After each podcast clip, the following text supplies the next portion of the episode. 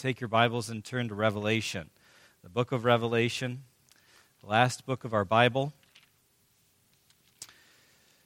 The book of Revelation is about what soon must take place. That's what chapter 1, verse 1 says explicitly. What soon must take place. And what must take place, we ask? Well, the establishment of God's kingdom. And that was particularly foretold by the prophet Daniel. And what we learn in the book of Revelation is that it is Jesus Christ who is going to accomplish that. So this book tells about that epic in four parts. And each one of those parts is set off by a phrase in the Spirit. It Comes up in chapter 1, verse 10, 4, verse 2, 17, verse 3, and 21, verse 10.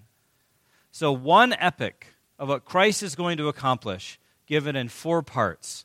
And in Act 1, chapters 1 through 3, Christ is ruling the church, exerting his authority over it, scrutinizing its motives and its actions. In Act 2, as chapters 4 through 16, Christ is initiating conflict with the earth in order to win the earth back from usurpers. In Act 3, Christ is going to overthrow religious and commercial, political, and spiritual systems that are allied against him. And in chapter 21 to the end, we see Christ is going to be joined to his people and rule over them in Act 4. So this is the one story. And this story of Revelation is about the champion, Jesus Christ. And that's what we're trying to see as we go through it. So, my brothers and sisters in the Lord, let's consider this this morning as we see chapter 11, the measuring of the temple. Let's pray. Father, we ask that today you will again allow us under, to understand what you have said. And as we understand it, may we get a better glimpse of who you are. Because we realize that if we understand who you are better, we'll understand how we ought to live and act and think what we ought to desire.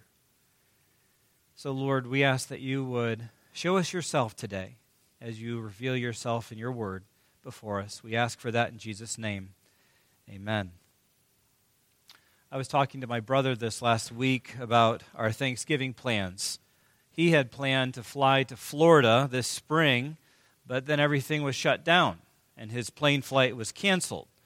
So when we were talking about our Thanksgiving plans, he said, Well, they're plans. And if the Lord wills, they'll happen. And that's just how things are in life. I went to a pastor's fellowship this last week, and on the way, one of the pastors wrote and said, My battery is dead in my car, so I, I can't come this morning. You see, we make plans, and so quickly we realize they fall apart. But that's not the case with God. Proverbs 19:21 says, "Many are the plans in the mind of a man, but it is the purpose of the Lord that will stand. And so we see in Revelation 11 that God is able to make plans and fulfill them, even hundreds and thousands of years later, and that for His glory. The simple point is God does not need a plan B because He is always able to accomplish plan A. And we fit into that plan by his careful direction in our lives, even as God used the Apostle John to write this book in AD 95. Our text is chapter 11, verses 1 and 2, 1 and, 2 and that's in the midst of the sixth and seventh trumpet judgments. That is to say, it is still at the same time as the sixth trumpet and the, seventh, the second woe. So you're in chapter 11. Look down at verse 14 and we see the conclusion statement of the second woe. The second woe has passed. Behold, the third woe is soon to come. So, from what we have in, this break, it would seem, in the action of the sixth seal from chapters 10 through 11 14, we see that there is a refocusing on the drama of Christ is initiating conflict with the world in order to reclaim the earth. In chapter 10, we saw the mighty angel, angel stand on the land and sea, and by doing that, he was declaring Earth's eviction notice. There will be no more delay. In the time period of the seventh trumpet, God's kingdom will come. And after that, John was given two tasks. The first one we studied last week, which was his recommission to write, to prophesy again. And what was unique about that was the context. Its context is that God is graciously choosing to call people to repent even in the darkest of times when people refuse to repent, as was the case at the end of chapter 9. And now we come to chapter 11 and find the second unique task for the Apostle John. Not only is God gracious to give his word, but God is faithful to fulfill his word. And that is demonstrated to us by John's commission to measure the temple. And that's the stuff of the text before us. In verse 1, we'll learn the truth that Christ gives duties to perform. Christ gives duties to perform. John was given a measuring rod. Look at verse 1. Then I was given a measuring rod, like a staff, and I was told, Rise and measure. Now, young people, how many of you have ever been told to do something? And how many of you enjoyed being told to do something? Perhaps you were told to clean your room, to set the table, or to do the dishes. And all that that shows us is that there are things that our parents expect us to do and tell us to do. And they're the boss. And even so, it is Jesus Christ who has different things for his people to do. Christ assigned John a task, and that task involved a measuring rod. Now, a measuring rod was an ancient edition of our modern tape measure. You've probably seen your dad will use one of these before. But this ancient addition to measure things was it was a sturdy plant that had a hollow stalk. It was like a piece of bamboo. Some people believe that it was about seven feet tall. Other people believe it was about 10 feet tall. Obviously, it's a, it's a rod that's taller than any of us. But what you would do is place it on the ground, make a mark perhaps, and then you'd move the rod down, and, and then you make a mark, and, and you'd measure the entire width of whatever it is you were measuring. And that was John's task that was given to him by Jesus Christ. Now, this isn't the first time that we find measuring in the Bible. There's, measure, there's references to measuring in Ezekiel 40 and in Zechariah 2. You probably remember the prophet Ezekiel saw an angel measure a new temple, and many, many details are given. And then we see later on that Zechariah sees an angel with a measuring line, and he was going to measure the city of Jerusalem. Well, as we look at the text before us, why did Jesus want John to measure something? We can understand why John was given a scroll and why he was told to prophesy. Well, obviously, he was the prophet, he was commissioned.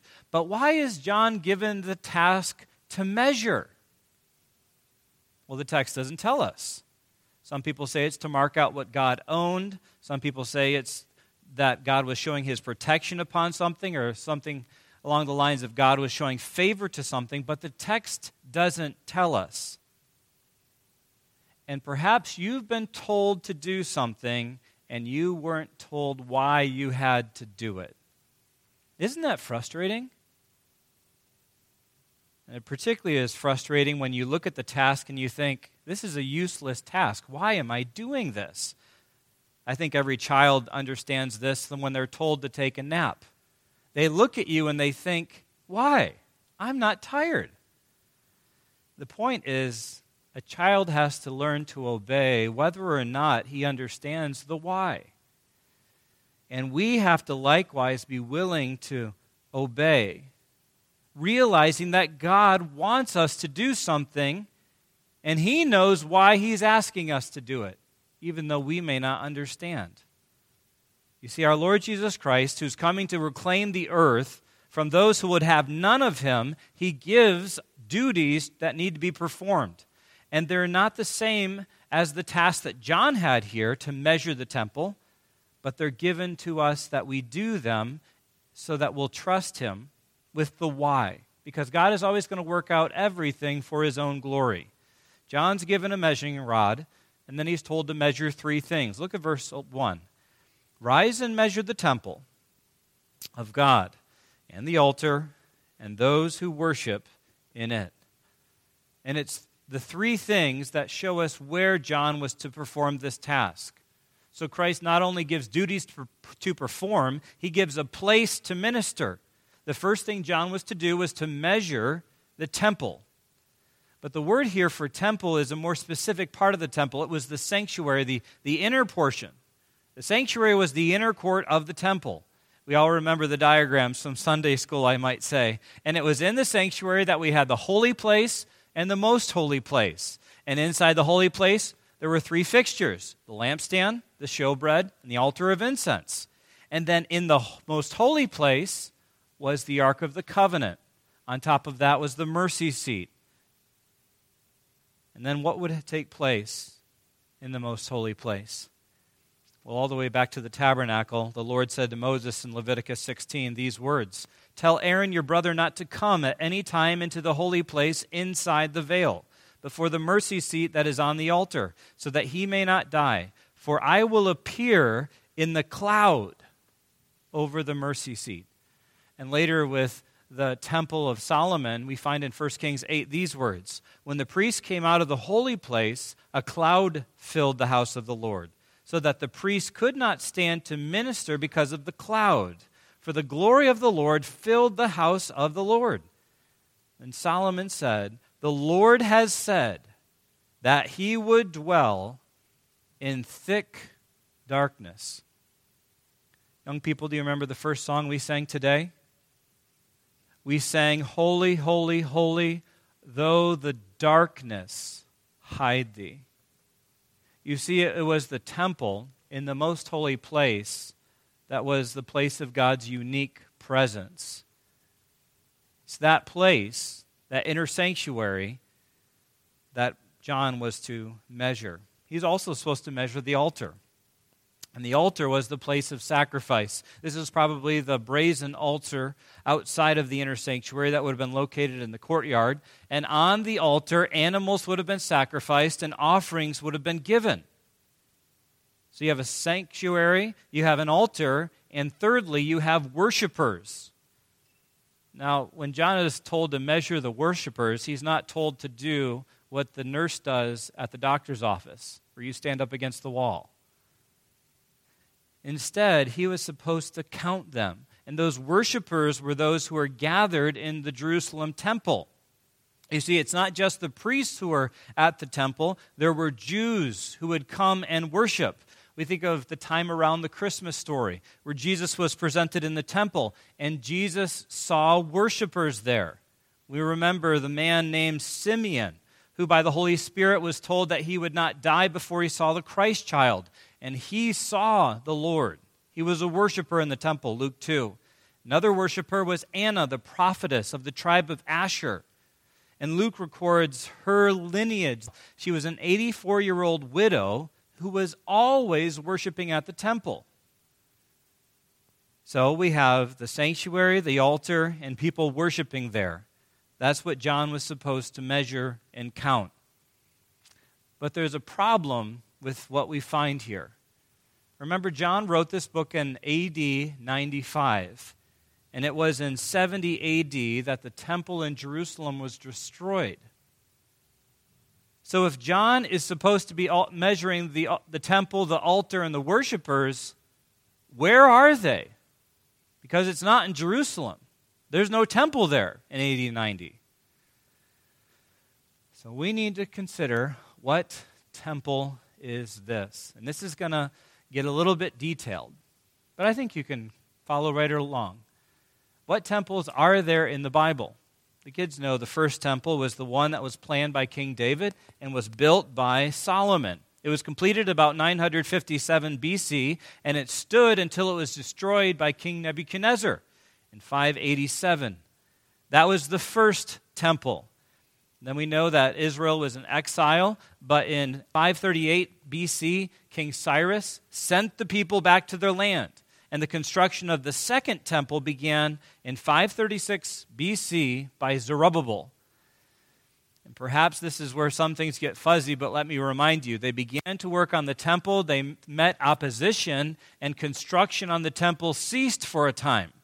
What God did was raise up Haggai and Zechariah, and he used those prophets to motivate his people to continue rebuilding the temple. And they did, and they finished it in 515. Many years later, in 20 BC, King Herod began renovating the temple. And that renovation lasted all the way through Jesus' lifetime. And so the, the temple was finally completed in 64 AD. And then you remember what happened in 74, 70 AD, only six years later. The temple's destroyed. The first and second temples. Now, there are other temples that we ought to think of when we think of temples in the Bible. One would be the temple that Ezekiel saw, and that was recorded in chapter 40 and following of his book. It was a temple that was measured, and it was a temple that was much larger than the other temples. And the landscape of Jerusalem was different because it talks about a river that comes out from underneath the temple that washes out the Dead Sea and makes a, so that it becomes fresh water. And after that, there's a great fishing industry. We see that in chapter 47.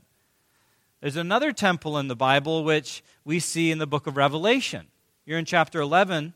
Look down at verse 19. It says that the te- God's temple in heaven was opened. And we've seen that there is a heavenly temple, after which the temples on earth are modeled. There are a couple other references to temples. You remember in John 2 that Jesus referred to his body as a temple. That's a metaphorical reference. In 1 Corinthians 3, we see that the church is the temple. Every believer, the body of every believer, is God's temple because every believer is indwelt by the Spirit of God.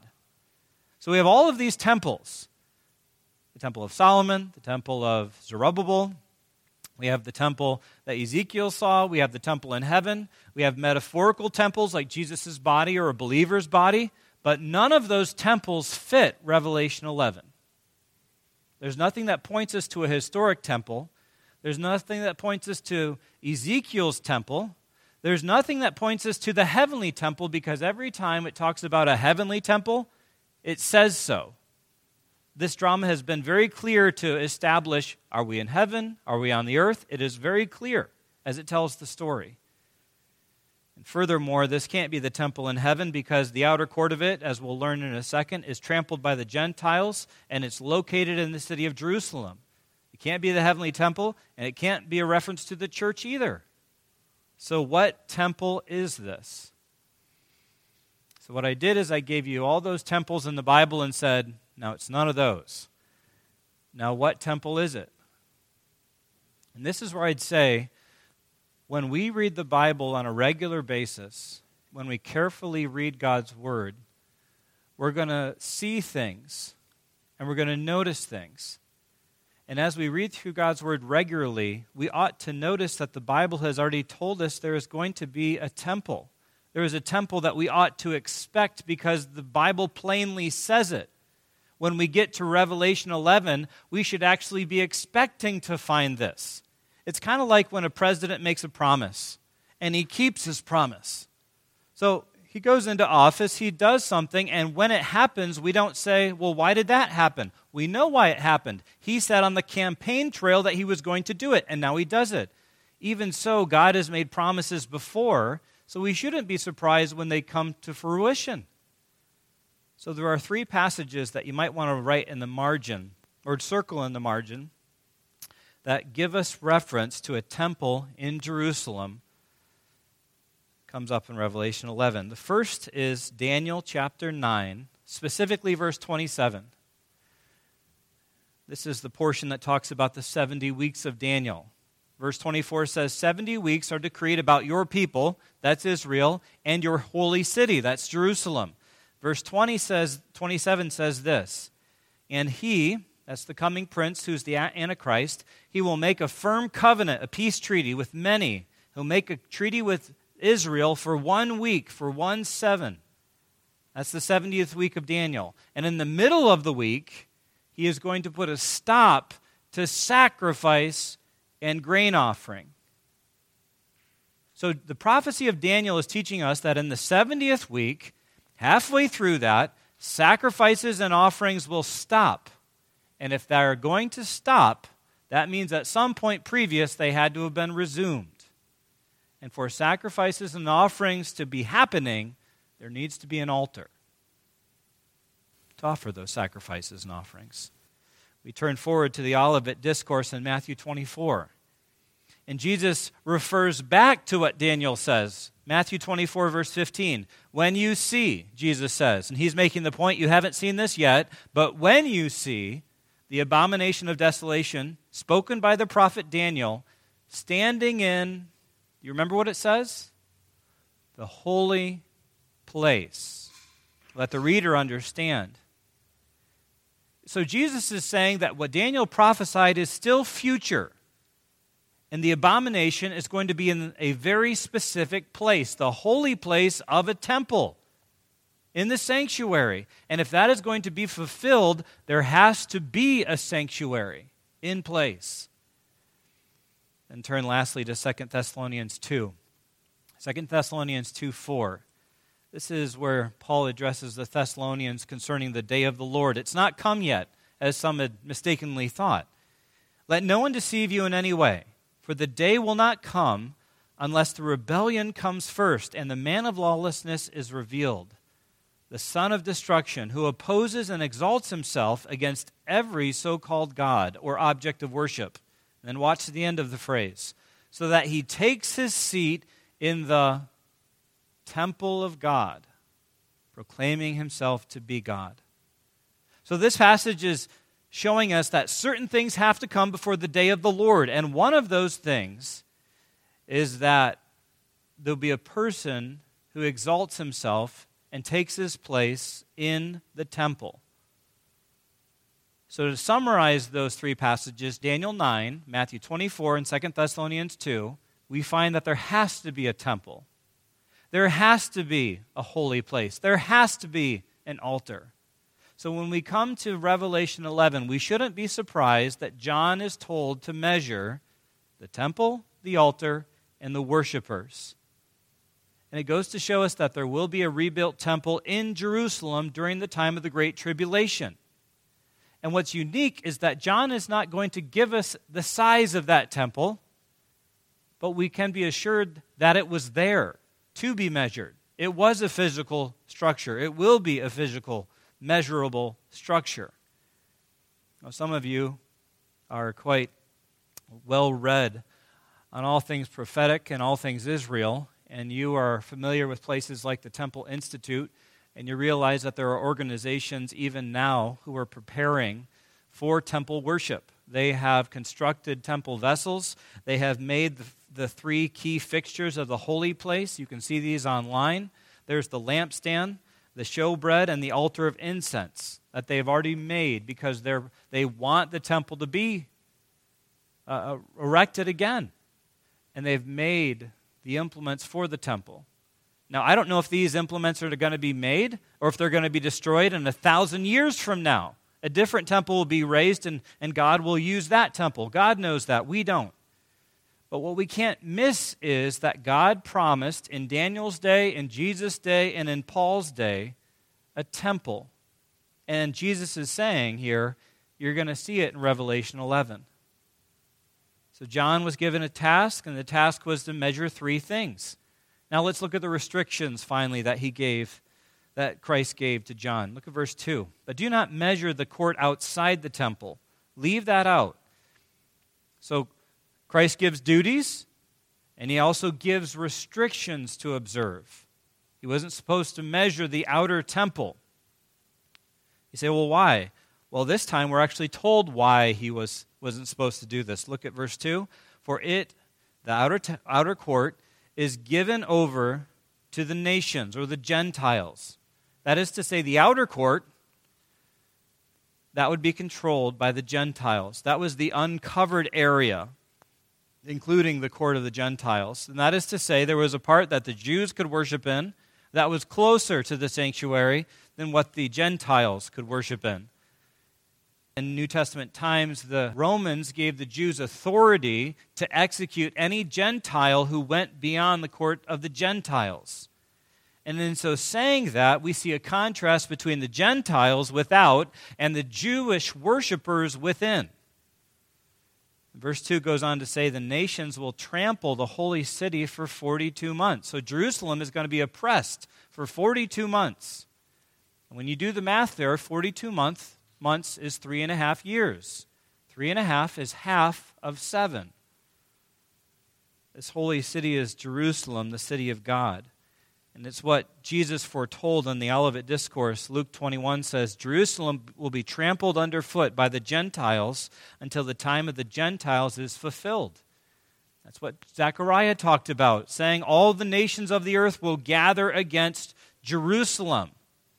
So we see that there's going to be opposition that's localized in space and limited in time. The time is 42 months. That's what we saw in Daniel 9 with half of the seven. And we'll find that many more times in this book. So, as we come away from these verses, what I want you to see is the hand of God, because Christ is in control of all of this. He is the one who gives John the task to perform. He is the one who tells him the place to perform it. He is the one who restricts him as he performs it. And he is the one who chooses to give some things for a limited time to the unsaved people of the earth. You say, that sounds unnerving. Well, don't worry. Don't worry because Jesus Christ is working out God's plan.